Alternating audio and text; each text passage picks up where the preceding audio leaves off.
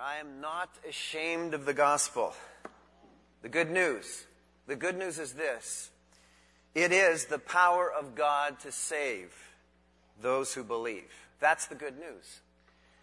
We might not be ashamed in the great name of our God. There is no other salvation, salvation in no other name but the name of Jesus Christ. Our Father and our God, as we um, transition from that amazing reminder by song of the power of the name of God, the high tower, the shelter. There is no salvation outside of God. Father, I pray tonight that you would um, um, connect our hearts with the reality of the filling of the Spirit and what that means in our lives. And I pray, Father, that we might take advantage of the features, all the features of God that are available to us through His Spirit that lives in us that we might be people who are changed and empowered, people who are filled with the Spirit of God and know the will of God and, and um, obey Him. I pray, Father, all of these things in Jesus' name and for His sake. Amen. Well, before we look at our um, study tonight, I want to craft the, the uh, perfect Valentine's Day weekend for you, just in case you don't have any ideas. Friday night, ladies, buy tickets to the Oshawa Generals game. Take your husband to that game. Dwayne Francois has lots of tickets. Come on, listen and hear me out. See, this is the problem with ladies. They never want a fair deal. Valentine's has got to be all about them. All right? Maybe this is not a good way to start preaching tonight. Listen, hear me out. Friday night, okay, the hockey game, that's for the guys. Saturday night, some schmaltzy kind of thing the guys can do for the ladies. And then, you know, I, well, take them out to dinner, buy them a box of chocolates. It's all about the food, guys. And then on Sunday, on Sunday night, we have a feature film here called Fireproof. I can't, I can't envision a more amazing Valentine's Day weekend than that Friday, Saturday, and Sunday. It's all set up for you. See Pastor Dwayne, after the service, ladies, he's got tickets, $12, Oshawa Generals. Nice restaurant Saturday night, right here Sunday night. That, that is the perfect Valentine's Day weekend. All right. What I want to do with you tonight is I want to take um, uh, some time and just look at uh, if time permits, about four different practical areas in our lives where filling the, with, with, the Holy Spirit has a, a, a direct effect and, and, um, and benefit in, in, how our lives unfold. And um, I want to start by um, sharing a couple of quotes from Richard Foster's book, Streams of Living Water. He defines filling of the Spirit this way in terms of the holiness of God and the holiness in our lives. The ultimate goal of the Christian life, an even deeper formation of the inner personality so as to reflect the glory and goodness of God, an ever more radiant conformity to the life and faith and desires and habits of Jesus, an utter transformation of our creatureliness into whole and perfect sons and daughters of God. You see, the goal of the Christian life is not simply to get us into heaven, but to get heaven into us. God is intent upon making you and making me into a dazzling, now he's quoting C.S. Lewis, a dazzling, radiant, immortal creature, pulsating all through with such energy and joy and wisdom and love as we cannot now imagine, a bright, stainless mirror that reflects back to God perfectly, though of course on a smaller scale, his own boundless power and delight and goodness. Isn't that good? And then C.S. Lewis says this The goal towards which God is beginning to guide you is absolute perfection. And no power in the whole universe except you yourself can prevent him from taking you to that goal.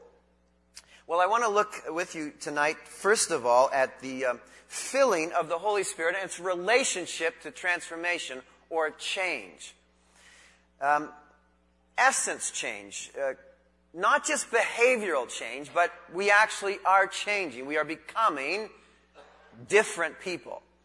And the filling of the Spirit has a direct relationship to that whole transformation reality. It's to move you from, or to move you to a place where holy habits become the inner affection of your life, whereby you're actually becoming a new creation. If, please turn your Bibles to 2 Corinthians chapter 4. I want to um, point out a few things in that particular section of Scripture with respect to this whole transformation reality. In fact, it, all, it, it really, there's a connection or a, a, a nexus with uh, chapter 3, the last verse. And we, who with unveiled faces all reflect the Lord's glory, are being transformed into his likeness with ever increasing glory, which comes from the Lord who is the Spirit. And, and then he and then skipping down to uh, verse 6 For God, who said, Let light shine out of darkness, made his light shine in our hearts to give us the light of the knowledge of the glory of God in the face of Christ. But we have this treasure in jars of clay to show that this all surpassing power is from God and not from us. We are hard pressed on every side, but not crushed perplexed but not in despair, persecuted but not abandoned, struck down but not destroyed. We always carry around in our body the death of Jesus so that the life of Jesus may also be revealed in our body. For we who are alive are always being given over to death for Jesus' sake, so that his life may be revealed in our mortal body. So then, death is at work in us, but life is at work in you. We're going to carry on a little bit in this text, but the point that, that is being made here in this whole new creation kind of language where God says, let light shine in the darkness, and then points out that, that um, it's not about us because all of this is being contained in the cracked pots who we are, and, and, and as all of the challenges of life come our way, uh, and, and God is changing us, the only explanation and the only boasting that we can do is in God Himself because He makes all of this and accomplishes all of this. And so it's about transformation. It's about changing. This is not about a disciplined life. being filled with the Spirit is not about a disciplined life whereby by my own strength I am developing good habits. That's why Paul points back and says, no, we, we aren't, we're, we're crack, we're treasure, treasure in jars of clay. We're, we're, we're not, uh, it's not about us and, and our strength. It's all it's all what Christ is doing in us. Because each of us know um, individuals who are outside of Christ who, to varying degrees, live some pretty decent lives. Um, most of us probably know at least one guy who's really good to his wife but isn't a Christian. And so, is he in fact being transformed? Is, is his life changing? Well, in fact, I would say to you, no, it's not. Um, this is the problem with, with Chris, uh, uh, Carlo's whole inherent goodness uh, concept, where he proposes that the reason that people are good to varying degrees is because all of us have, uh, by nature, in, an inherent goodness in us. Well, that flies in the face of Scripture because, because we know that, that every good and perfect gift comes from where? Comes from the Father of lights. And so anything that is good in anybody outside of Christ is also credited to God. It's also in reality about them benefiting from the common grace that God bestows upon all of his creatures and his creation to varying degrees. And, so, in fact, the person outside of Christ is good to their wife in spite of Jesus, not because of Jesus. Right? They're not giving glory to God for their goodness, in spite of the fact that they are demonstrating a goodness that comes from common grace. The rain falls on the ungodly and the unjust, and it falls on the just. But in fact, as Paul continues to write here, Therefore, verse 16, we do not lose heart, though outwardly we are wasting away, yet inwardly we are being renewed day by day. There is something distinctively different happening in the believer's life as we engage in this filling of the Spirit life, this Christ being revealed in us. There is the fountain of spiritual youth being renewed in us. While we may be getting old on the outside and looking decrepit and falling apart on the outside. On the inside is beating the heart and the physique of a very young person. Not in immature sense, but in vigor. And so that's the transformation that's taking place. That's the change that's taking place. And by feasting, therefore, on the fruit of the Holy Spirit, holy habits are developed through a morphed nature. We are being transformed. In Colossians, Colossians chapter 2, verse 10, and, and chapter 3, uh, verse 1, Paul writes this. For in verse 9, for in Christ all the fullness of the deity lives in bodily form, and you have been given fullness in Christ, who is the head over every power and authority. And then over in chapter 3, verse 1, since then, you have been raised with Christ. Set your hearts on things above, where Christ is seated at the right hand of God. Because we are being transformed, because of what God has done in our lives, we are raised above the, the sinful fray and satanic influence. In Paul writes to the Philippians, it says, We are therefore capable of shining like stars in the universe as we become, in fact, blameless and pure.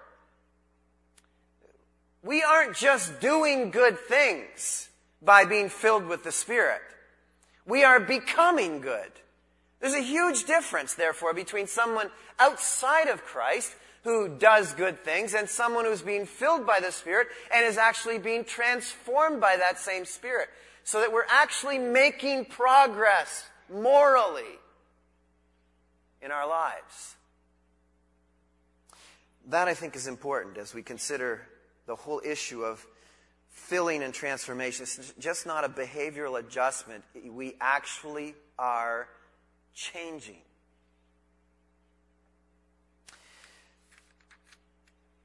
I want to look secondly with you tonight at the at filling and, and God's will.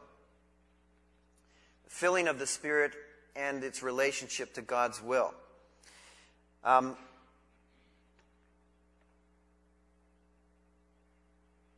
the benefits of being filled with the Spirit and walking in the Spirit and, and uh, being transformed in our lives takes God's will beyond His recorded to knowing His unrevealed will as it relates to you.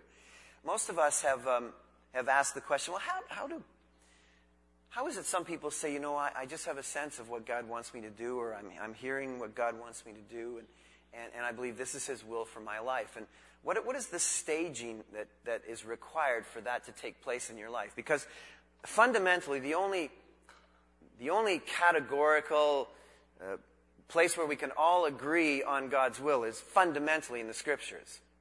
I mean, when God's will is, when God lays something out in the Scriptures, that's God's will.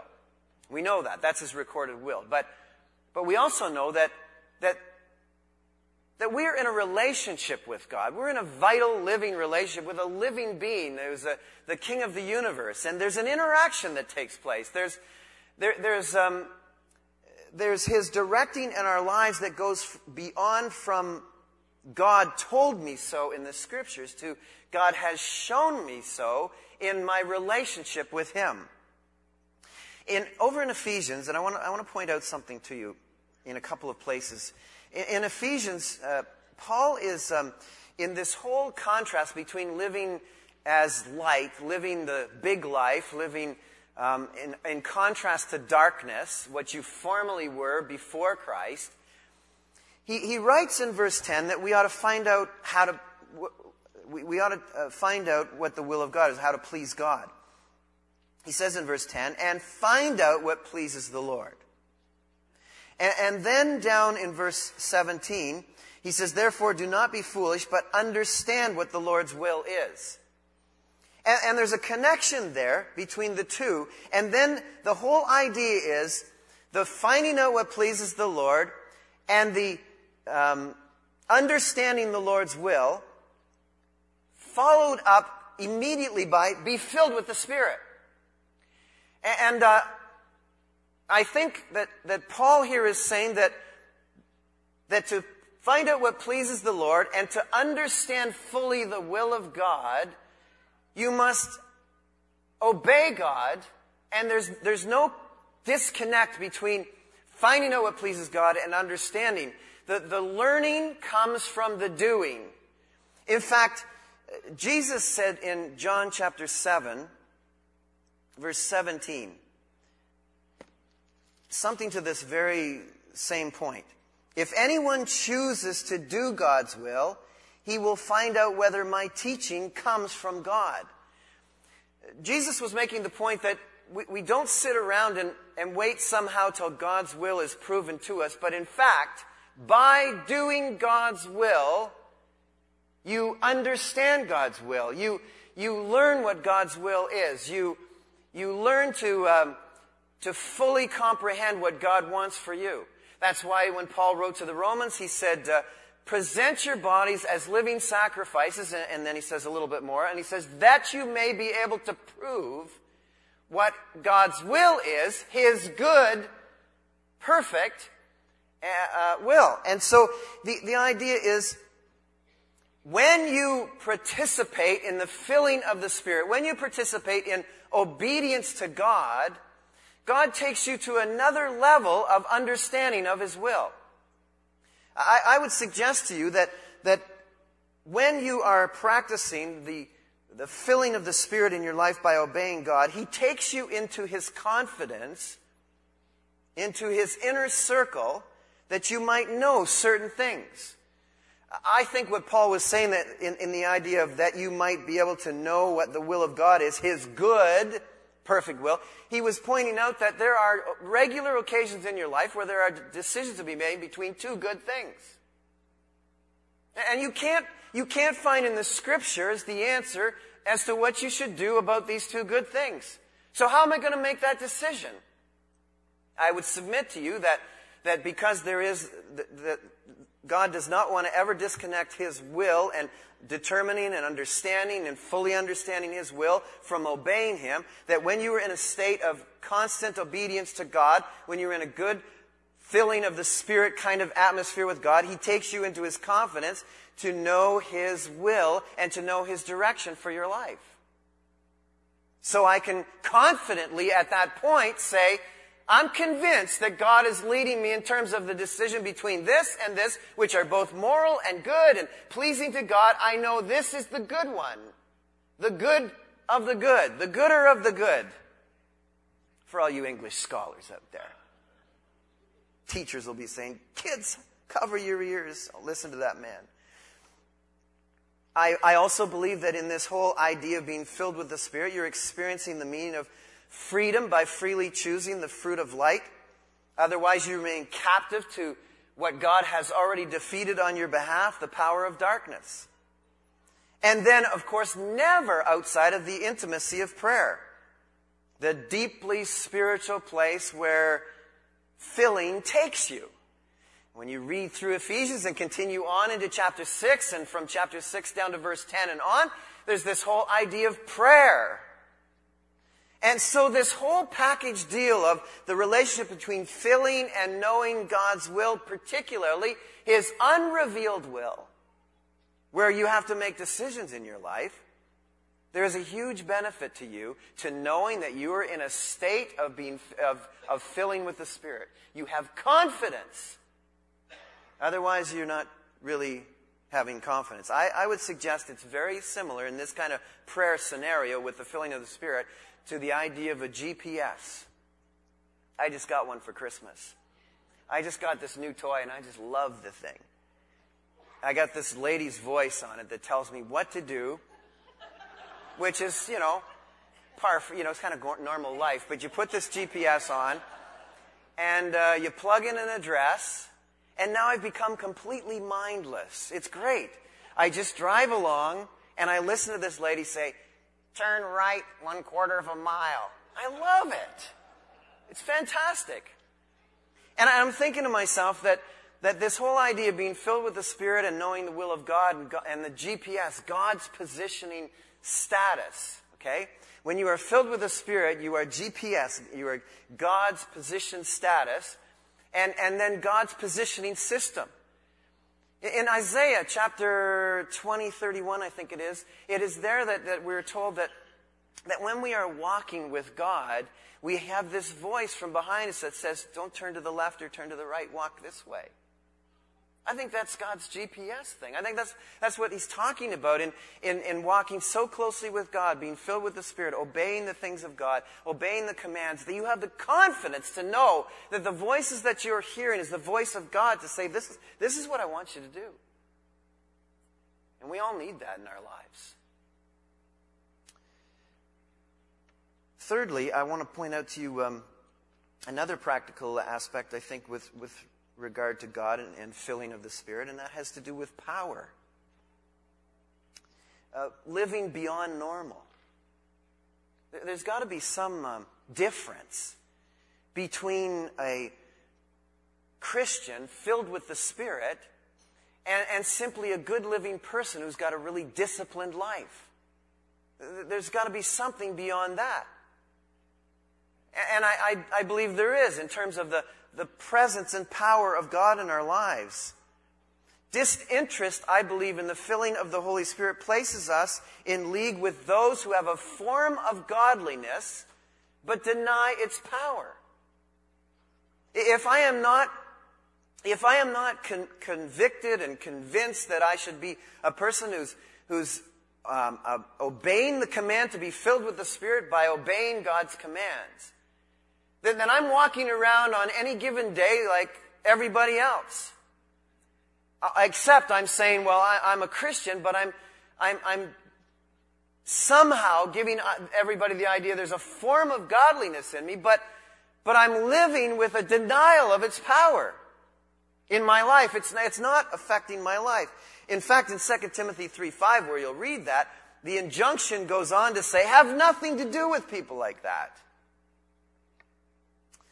So, I, I think that uh, in the practical realities of people whose lives are filled with the Spirit, there should be something abnormal about us in the good sense of that, in the powerful sense of that.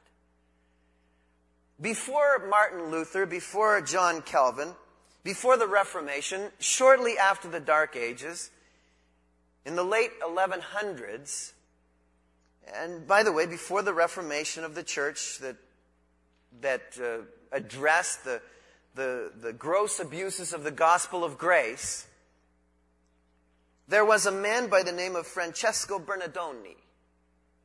He lived in Italia. He was later known as, anybody know? Hmm?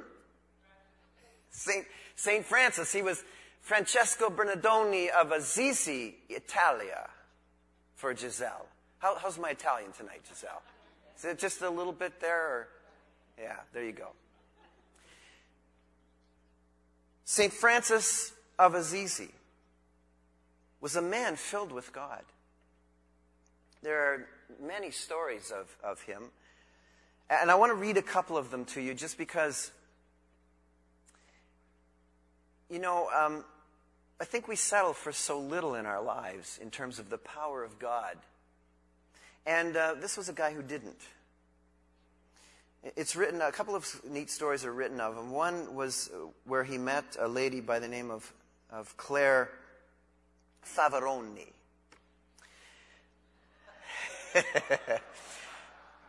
and Claire, Claire was a, a, lady who was also filled with God. And um, it, the, the story goes this way Claire, who by this time had established the second order of the Franciscans, the Poor Clares, they were called, had often request, requested the opportunity to eat with Francis, but he had never granted her request. Finally, some of the brothers urged him to consent, saying, Father, it seems to us that this strictness is not according to divine charity, especially considering that she gave up the riches and pomp of the world. She came from a very wealthy family she gave up the riches and pomp of the world as a result of your preaching. In the end, Francis was persuaded, and so a meeting was arranged at the little church of St. Mary of the Angels. Francis had a meal prepared and spread on the ground, as was his custom. Meeting at the appointed hour, St. Francis and St. Clare, who were not saint then, sat down together, and one of his companions with Clare's companion and all his other companions were grouped around the, that humble table.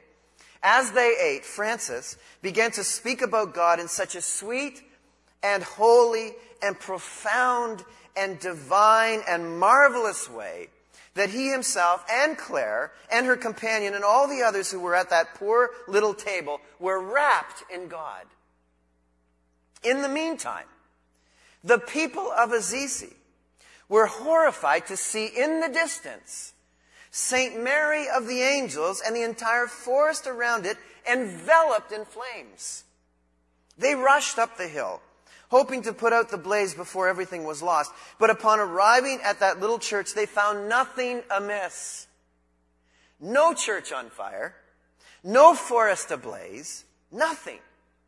Entering the church, they discovered Francis, Clare, and the others sitting around that very humble table, wrapped in God by contemplation and invested with power from on high.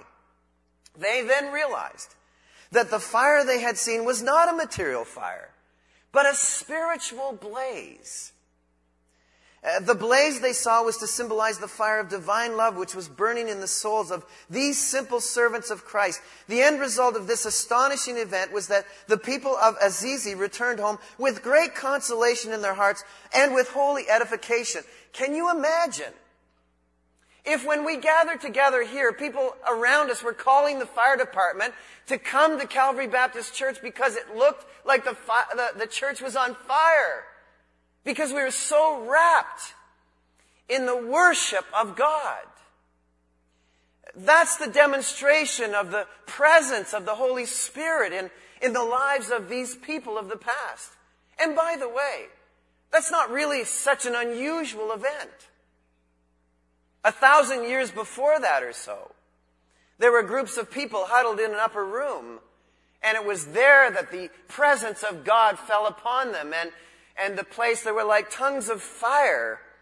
And, and later on in Acts chapter 4, it says they, they met together all filled with the Spirit, and the room where they met was shaken with the presence of God.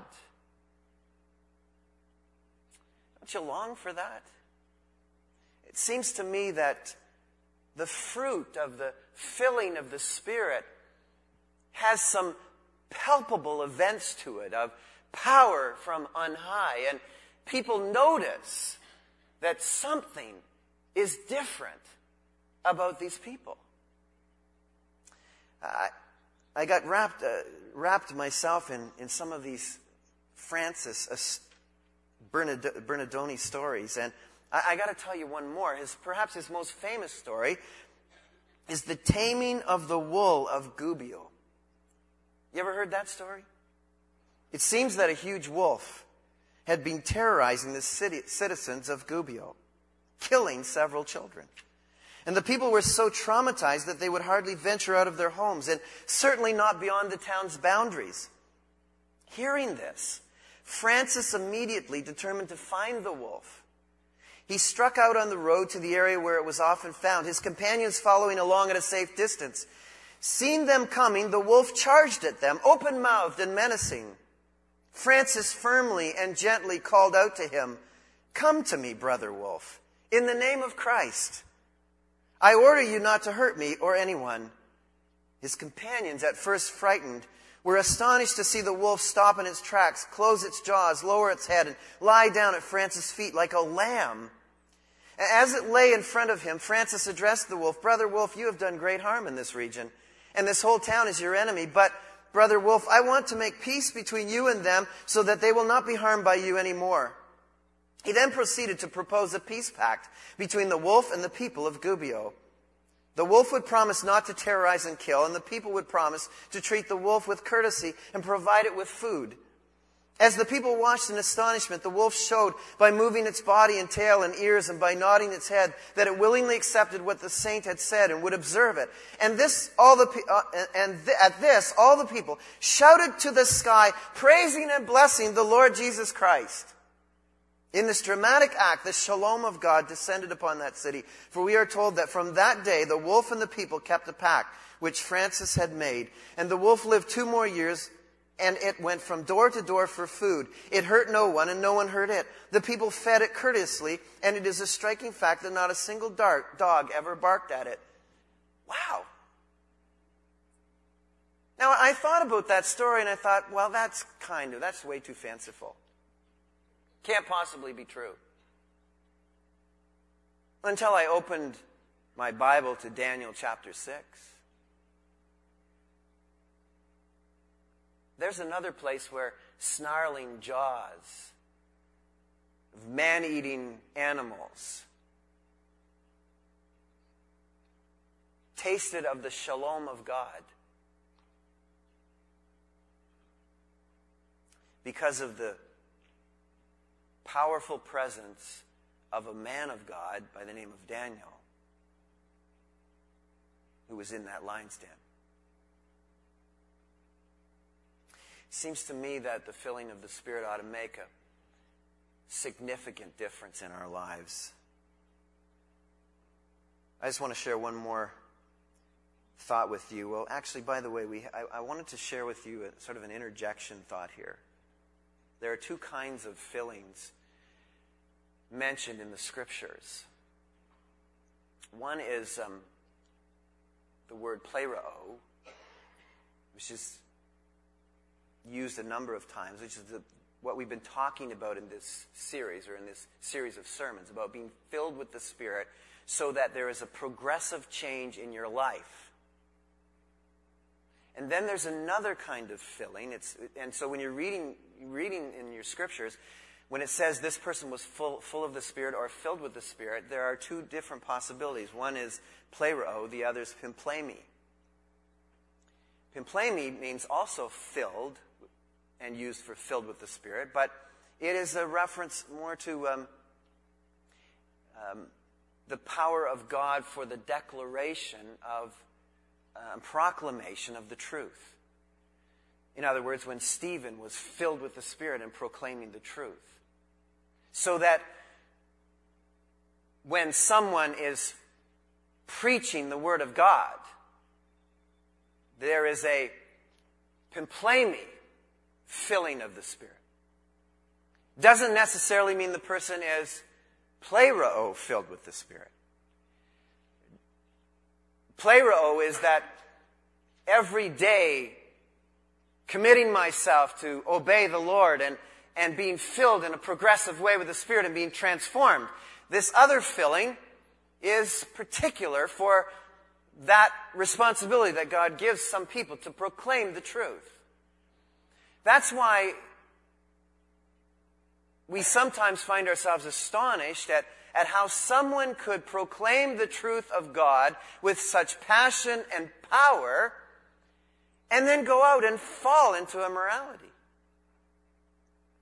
Because unless you have both pimplemi and pleroo, it is highly possible for you to simply be filled for a purpose but not filled in the sense of transforming, changing work in your life. And so it is um, that distinction that we need to make in terms of, of being filled with the Spirit. Well, as I said, I wanted to share one more thing with you tonight. And that is the filling of the Spirit and the gifts or fruit of the Spirit and other visible manifestations and how they relate to each other. I just want to clear up a couple of things because, in, in a sense, I was sort of imagining what questions some of you might like to ask if we had a question and answer time. And uh, so some of these, these four things I picked tonight were, were possibilities. And this one, of course, is one I'm sure is, is uh, at times uh, part of the reason why we are confused at the whole idea of being filled with the Spirit. Let me just say this that the gifts of the Spirit are not evidence or signs of the filling of the Spirit. Okay? I want to say that again. The gifts of the Spirit are not evidence of the filling of the Spirit or signs of the filling of the Spirit. Although effectiveness in carrying out our gifts is related to the filling of the Spirit, the more we are filled with the Spirit, obviously, the more we are going to carry forth the gift, gift or gifts that Christ has given us, just by nature of being people who are submissive and obedient and yielding to God. But the gifts are no evidence or sign that one is filled with the Spirit. Because the gifts of the Spirit, for instance, are not commanded anyone. Nowhere in the scripture does it say, you must go get a gift of the Spirit. But it does say you must be filled with the Spirit. So we're not commanded, but filling we are commanded. Nor are gifts limited only to some, although they are discriminate. Every believer has been given a gift or gifts. But not every believer is benefiting from or practicing the filling of the Spirit. So you can have your gift, but you may not be practicing the filling of the Spirit. You receive those gifts at salvation. What you do after salvation is the work of the filling of the Spirit. As well, the gifts of the Spirit do not announce any special spiritual condition other than they appear to coincide with salvation. So that someone is very gifted from God does not necessarily mean they are practicing the filling of the Spirit. In fact, the scriptures tell us that gifts can be people or special, powerful, spiritual, powerful abilities to carry forth the work of God, to build up the church. That's the purpose of gifts, that, that we would build up the church of Jesus Christ. It would follow, and it is, does follow, it is true that, for instance, a pastor or a teacher may not have some of the gifts. But it's, I think, readily apparent to all of you that it's pretty important that a pastor or teacher is practicing obedience to God and is being filled with the Spirit. If any gifts were, in fact, a sign of the filling of the Spirit, then definitely we would want our pastors or our teachers to have that gift. Right? But in fact, and I think we ought to look here because you're, you're looking at me and I want to make sure you see it. But in fact, in terms of the gifts of the Spirit in 1 Corinthians chapter 12, for example, uh, Paul says to um, the Corinthian church, are, Do all have gifts of healing? Do all speak in tongues? Do all interpret? He, he makes the point that gifts are discriminately distributed. See, some people have tried to suggest that the evidence of the filling of the Spirit in a person's life is demonstrated by a manifestation of certain sign gifts. And unless you manifest those certain sign gifts, you aren't filled with the Spirit. A couple of years ago, Pastor Steve and Deb and John and Lori and Lynn and I went to a pastor's conference at Brooklyn Tabernacle in uh, Brooklyn, New York. And um, we were all sitting in a long row, and I was sitting Everybody was sitting beside a Calvary person except for me. I was sitting beside a Brooklyn tabernacle person. And she, it became obvious that I wasn't from Brooklyn Tabernacle for a number of reasons. And so she says to me, Where are you from? And I said, uh, Well, we're from up near Toronto. Oh, that's, that's great. So she says, um, And what's the name of your church? And I said, Calvary Baptist Church in Oshawa, Ontario. And so she looks at me and says, Do you speak in tongues? And I said, No, I don't. And she says, Oh. And we didn't converse anymore. And I, I, was trying to think, what is going on in her mind right now? She is thinking, too bad, he's not filled with the Spirit like I am. And, it's, it's sad, actually, because I was really enjoying the worship there, just like she was. And I felt like um, I was really connecting with God just like she was. And it was disappointing that there was this disconnect between us over really a misunderstanding of Scripture and not anything to do with the Spirit at all. We are filled with the Spirit when we are people who are obeying the commands of God. That's filling with the Spirit. The gifts are this amazing thing that Jesus has given to us to facilitate our ability to participate in the building up of the church. And God bless her heart. Her theology and understanding diminished the church at that moment. And that's sad. I will say this, though. On the other hand, the fruit of the Spirit is directly related to the filling of the Spirit and is a valid assessment tool for filling. What she should have really said to me is Are you patient and loving and kind? To which I would have had to say, You should ask my wife. Every so often, I am. It's an amazing thing, you know, that God has given to us by placing the Spirit of God in us and the fullness of God and inviting us to take advantage of all of the features of God. And all He asks us to do is believe by faith that what He tells us to do is what we must do and the results will be fantastic. Our Father and our God, thank you for this study we've had over this last couple of weeks. For this, we, we have just skimmed the surface of the deep realities of the Holy Spirit. And Father, I, I pray that, that, um, that what we have done is, is helped all of us here to reassess our own hearts and our own relationship with you and assess where we're at in this whole live big thing that you want us to have.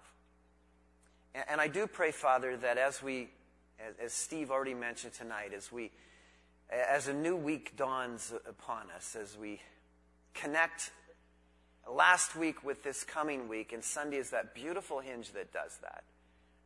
I pray, Father, that we might go from here with a real resolve that by your power and strength, we resolve to do the will of God. And in the doing, experience the becoming like Christ. I pray, Father, that we will not make this complicated or mysterious or somehow a manifestation of something spectacular that we're waiting for. What are we waiting for? You've given us everything. It's now up to us to do it. By faith, I pray in Jesus' name.